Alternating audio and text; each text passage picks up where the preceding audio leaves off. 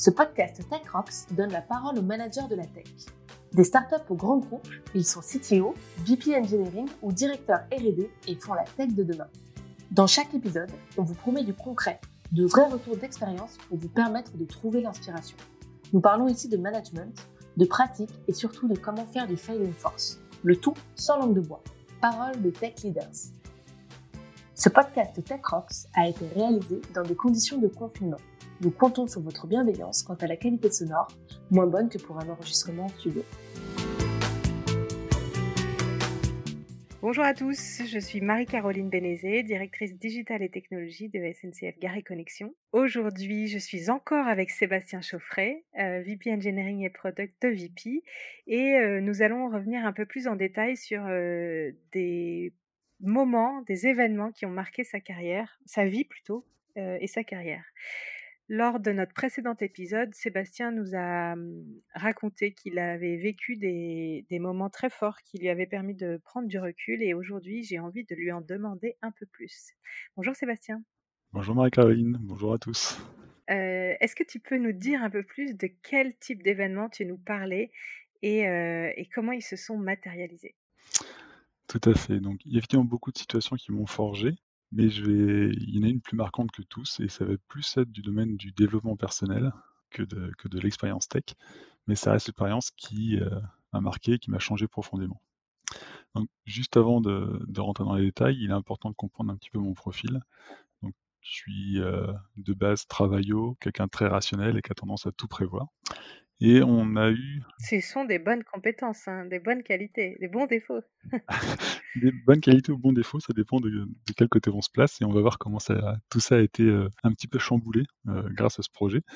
Et c'était effectivement un projet de vie euh, qu'on avait avec ma femme et les enfants, qui était de faire un voyage de plusieurs mois pour se retrouver tous ensemble, pour apprendre le vivre léger, le vivre simplement et en fait pour prendre, euh, pour prendre du recul et offrir autre chose à nos enfants, leur ouvrir l'esprit sur, sur une autre vision. Donc ça, ça a été notre projet, on l'a réalisé. Et donc vous êtes parti Tout à fait. On a, on a, arrêté euh, chacun nos travails respectifs pendant neuf mois. Donc c'était sur l'année 2019 et on est parti pendant neuf mois euh, expérimenter quelque chose de, de nouveau. D'accord. Et, euh, et raconte-nous un peu plus sur ce voyage. Si euh, j'essaie de faire un parallèle avec pourquoi je dis que ce voyage m'a changé, en fait, ce qui est surprenant, c'est que ça, ça m'a changé à deux niveaux, mais qui n'ont, qui n'étaient pas ceux attendus, en fait. Le premier point, ça a été sur le moment difficile, et c'est vraiment pas, je pense, celui sur lequel j'aurais, j'aurais parié euh, avant. Et euh, le deuxième, c'est les impacts de ce voyage, non pas en termes de vie, mais sur le changement profond, en fait, qu'il a eu sur, sur moi. Donc, si je commence en, arrêtant un petit peu de faire le teasing sur le moment difficile, en fait, le moment le plus difficile pour moi dans le voyage, ça n'a pas été le voyage en lui-même, c'était la décision de faire le voyage. Prendre la décision, avoir l'envie, c'était facile, on, avait l'envie depuis un petit moment. Mais vraiment prendre la décision de se dire, on y va, on y va vraiment, on fait ce voyage, ça a été le moment le, le plus dur que je repoussais je repoussais avec une phrase qui est bien connue de beaucoup de personnes, euh, je pense, qui est euh, c'est pas le bon moment. C'est pas le bon moment parce qu'il y a tel projet perso, parce qu'il y a tel euh, projet pro qui est là, ou parce que je viens de commencer un nouveau poste. C'est pas le moment d'y aller.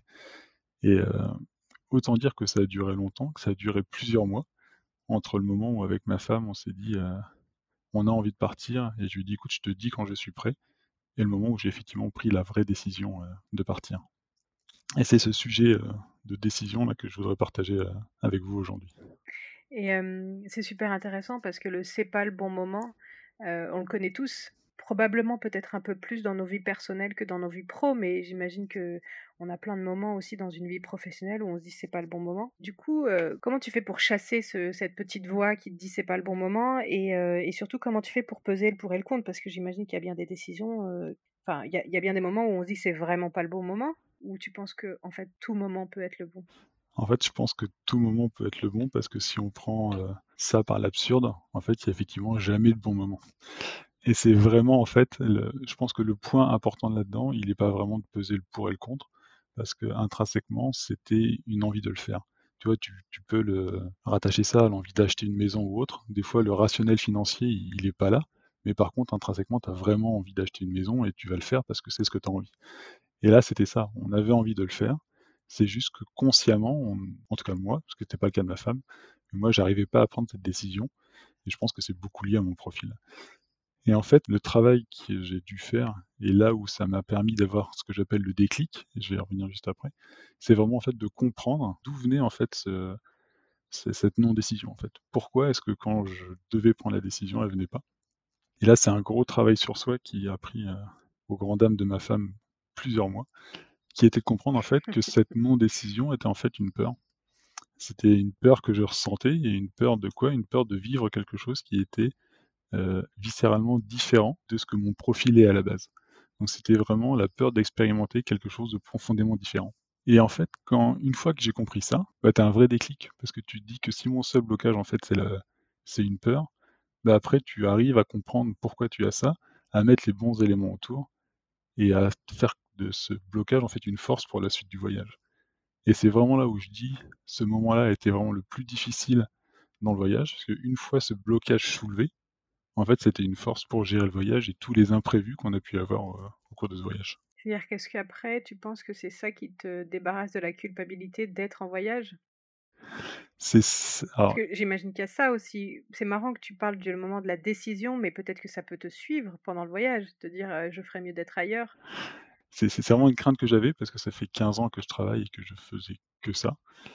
Et je m'étais dit, ça va, ça va me prendre des semaines à passer d'un mode travaillot à un mode euh, de vivre autrement.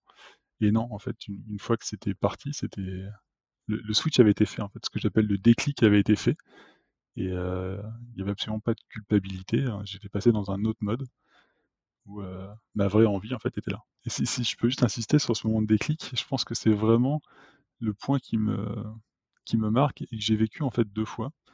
Euh, je vais faire un, parallèle avec une autre, euh, une autre expérience qui m'a beaucoup marqué euh, ces dernières années et qui arrive au même résultat en fait, qui est ce déclic, ce moment de déclic. J'ai eu la chance de pouvoir faire un stage GIGN en groupe et pendant ce stage en fait, il y avait une épreuve qui était de traverser sous terre dans une buse donc une buse qui faisait 11 mètres de long et 40 cm de diamètre. Euh, autant dire tout de suite que 40 cm de diamètre, les épaules ne rentrent pas, ne rentrent pas dedans. Et on est sous terre, les voitures passent. Et t'as dit combien en fait, de long? 11 mètres? 11 mètres. Et, c'est effectivement ça. Et en fait, tu es devant la buse et tu dis, je ne peux pas. Tu as la tête dedans, les épaules ne rentrent pas. Et tu dis, c'est impossible de faire ça en fait. Et là, tout passe par la tête jusqu'au moment où tu as ce fameux déclic qui dit, non, mais la barrière, c'est moi qui me la mets. Et en fait, elle n'est pas rationnelle. C'est juste moi qui bloque. Mon corps, mon esprit, on, est capable de faire ça.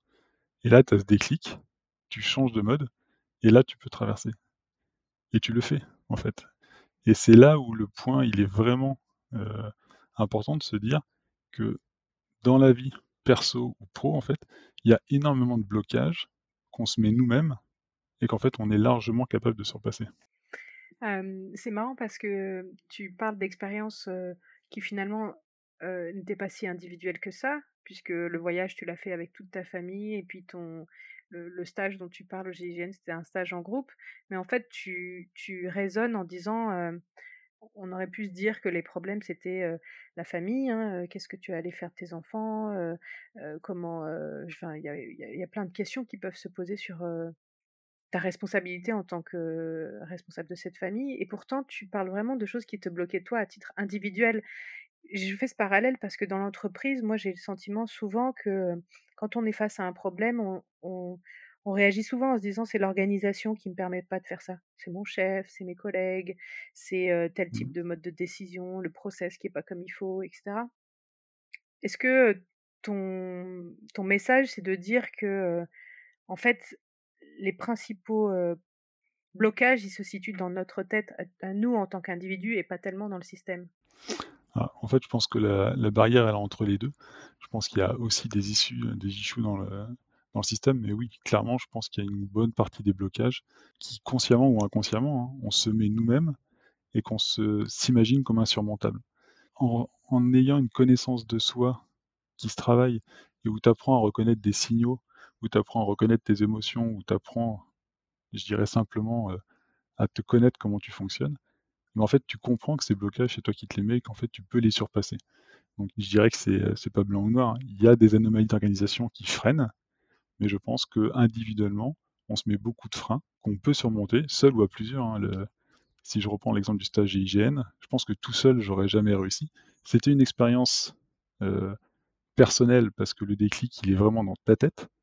Par contre, le fait d'être dans un groupe, mmh. d'être un tout ensemble et de vouloir avancer ensemble, en fait, bah, tout ça fait que le système a avancé et qu'on a tous passé cette buse, en fait.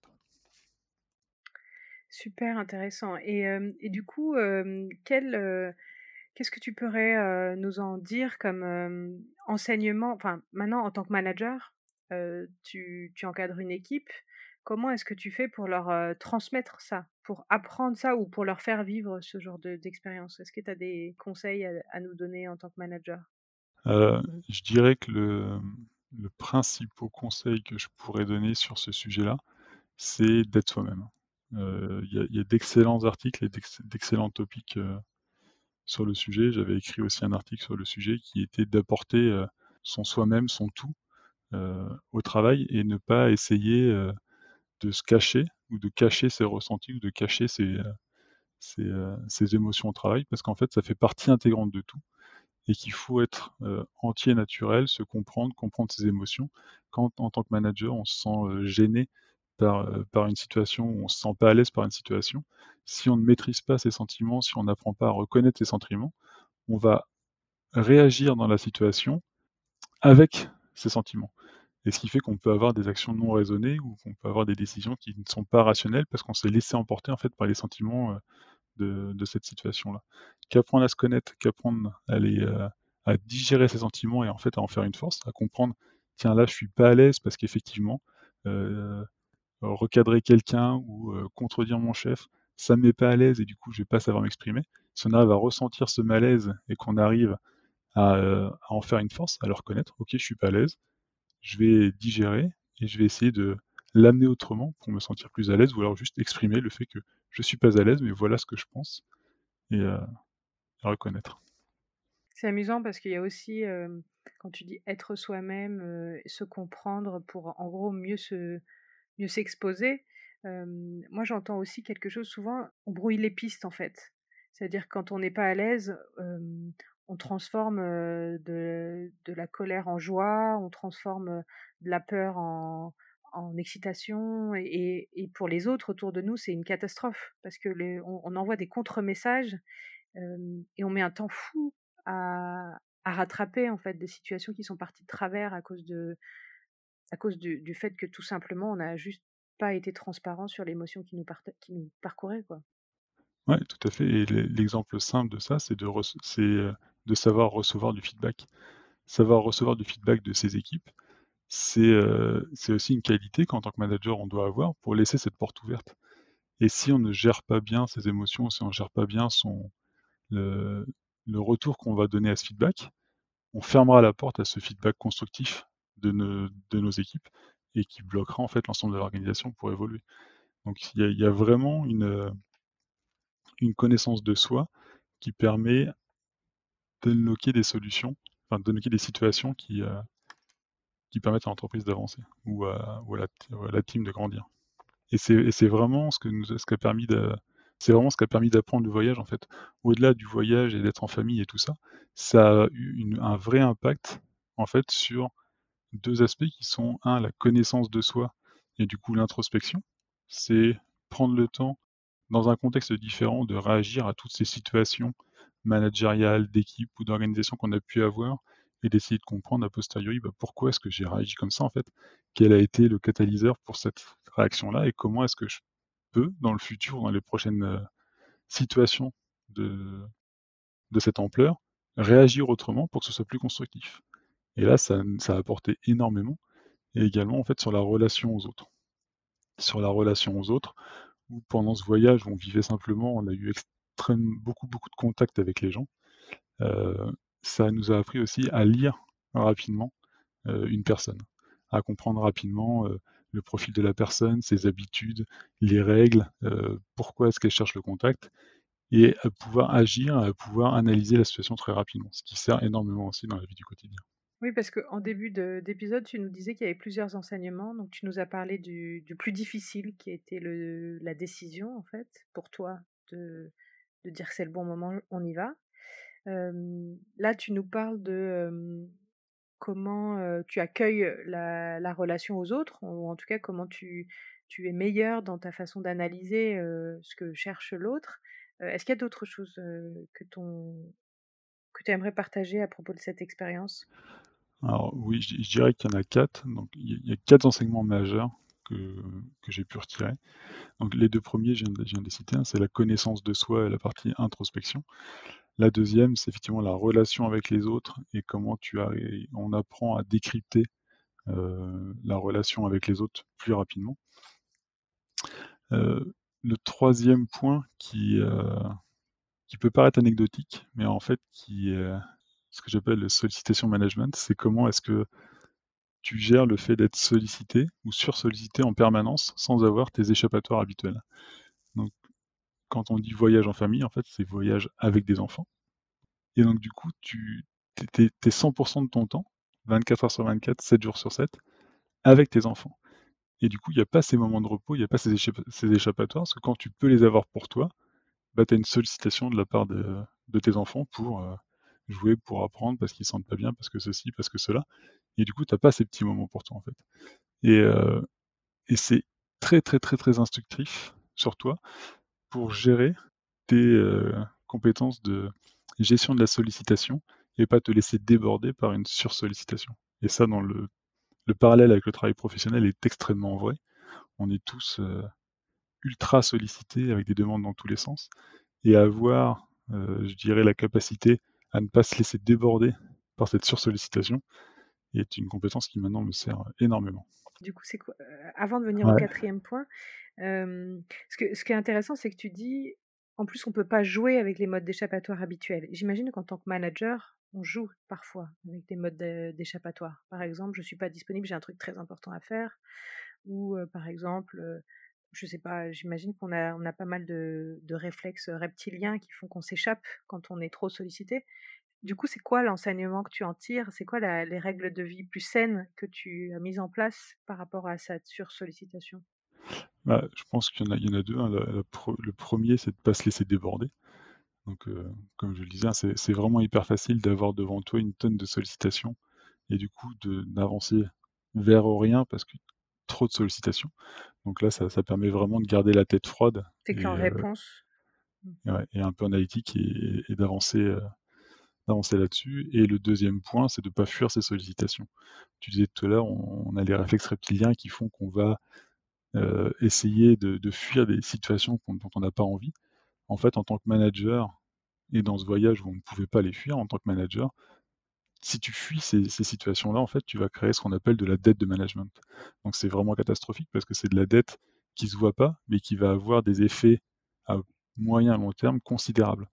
Et du coup, le fait de connaître ça et de savoir que il faut pas, ton rôle n'est pas de fuir, mais ton rôle est plutôt de gérer ces situations, bah, tu les affrontes calmement, en connaissance de cause, et en sachant que c'est un moment que tu n'apprécies pas ou que tu n'as pas envie d'aller, mais qui est essentiel et que tu dois faire.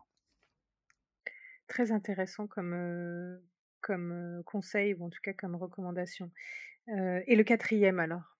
Le quatrième, c'est peut-être celui qui est un des plus utiles, qui est l'adaptabilité. En fait, je disais dans mon profil que j'étais quelqu'un qui planifiait tout. Là, on a choisi à l'opposé de faire un voyage où on ne planifiait rien. Et ça nous a permis quoi? Ça nous a permis, un, de nous ouvrir beaucoup de portes. On disait dans le premier épisode que sortir de sa zone de confort, c'est là où tu trouvais euh, les étoiles. Là, c'est vraiment le cas. Et euh, le deuxième point, c'est euh, de développer un sens d'adaptabilité qui est de dire, OK, cette situation n'était pas prévue, comme beaucoup d'autres dans le voyage, bah, la comprendre rapidement, quelles sont les attentes des gens, leur façon de penser, leurs règles, leurs motivations, et de savoir réagir à ces, à ces moments de vie. Et ce qui est assez intéressant, c'est qu'on voit qu'on apprend assez vite en fait. Tout comme là, les organisations s'habituent euh, d'une manière très très rapide et efficace au confinement. On a eu pendant ce voyage-là une, adaptabilité, pardon, qui s'est développée et ça paraissait de plus en plus naturel en fait d'affronter des situations qui n'étaient pas prévues par ordinaire tout au long du voyage. En fait, tu as préparé, tu t'es fait un stage confinement avant le confinement. On peut dire ça. On peut dire ça avec la partie adaptabilité et sollicitation. Tu aurais pu nous prévenir, en tout cas nous balancer tout ça avant, parce que nous, on a pris ça de plein fouet et on a appris euh, en marchant euh, tous ensemble. Merci Sébastien. En tout cas, euh, moi, je suis admirative et très impressionnée par ta capacité de recul tout autant que par bah, la, fameuse décision de partir faire ce voyage. Moi, je ne peux pas m'empêcher d'avoir une réaction aussi un peu féministe par rapport à, à, cette expérience et ce retour d'expérience, parce que quelque part, moi, je pense en tant que femme que le congé maternité, en tout cas pour les femmes entre 35, 30 et 45 ans peut-être, qui travaillent, on vit pour certaines qui font le choix d'avoir des enfants, on vit ce, truc-là qui est de, se, de s'extraire du monde professionnel pendant un certain temps. Alors certes, on est plutôt très occupé pendant cette période, mais c'est, un moment assez... Enfin moi, en tout cas, à titre personnel, je l'ai vécu plusieurs fois et je m'apprête à le revivre dans quelques jours. C'est un moment qui est extrêmement difficile en fait. Alors il y a peut-être un tout petit peu moins cette question du choix, parce que le choix, il se fait par par des biais différents et quelque part le, moment de partir du, monde du travail s'impose à nous. Mais moi, je sais qu'à titre, professionnel, ça a été des moments très difficiles en fait, le départ, parce que j'avais l'impression de, renoncer à un certain nombre de choses. Je ne savais pas qu'en tirer. je n'arrivais pas à y voir quelque chose de constructif professionnellement. Et voilà. Et donc vous, hommes, vous vivez moins ce, ce genre de moments et donc vous êtes très très peu finalement à, à, vous à, prendre de manière, on va dire, choisie le temps de, de, se de se mettre en recul du travail. Et, et donc, je, je, suis, je suis très contente d'avoir pu partager avec toi ce retour d'expérience et aussi très impressionnée par justement le, regard que tu y portes. En tout cas, moi, j'ai beaucoup de choses qui ont fait écho à des choses que je ressens. Donc, donc merci. Merci à toi et effectivement le parallèle peut être très bon sur cette mise en écart qui effectivement m'a beaucoup questionné. En plus, c'est marrant parce que tu as dit plusieurs fois que ça a été peut-être moins difficile, la décision de partir a été moins difficile pour ta femme que pour toi. Peut-être que c'est parce qu'elle l'avait déjà vécu deux fois dans d'autres circonstances, mais bon. Ouais, je pense, je pense aussi qu'on a, on a deux profils assez différents et, et, je pense que ça joue aussi. Ok bon, eh bien, je pense que c'est le moment de conclure ce deuxième épisode. Merci Sébastien de t'être prêté au jeu. on s'est éloigné pas mal des questions techniques. On a plutôt concentré la conversation sur les, compétences managériales, sur la manière de, de, se connaître soi pour être meilleur en tant que manager dans l'entreprise au service d'une mission euh, ou tout simplement d'un rôle. J'espère que nos auditeurs ont été intéressés. En tout cas, si c'est le cas, je les encourage vivement à aller laisser une note ou un commentaire sur leur plateforme de podcast préférée. Ça nous aide beaucoup, nous, chez TechRox. Et merci pour tout ce retour d'expérience. J'ai l'impression d'avoir progressé encore un peu dans notre rôle qui est d'éclairer les tech leaders par rapport à, leur euh, montée en compétences, en tout cas leur ouvrir un peu l'esprit sur euh, tout ce qu'ils peuvent euh, faire ou acquérir pour être encore meilleurs. Bonne journée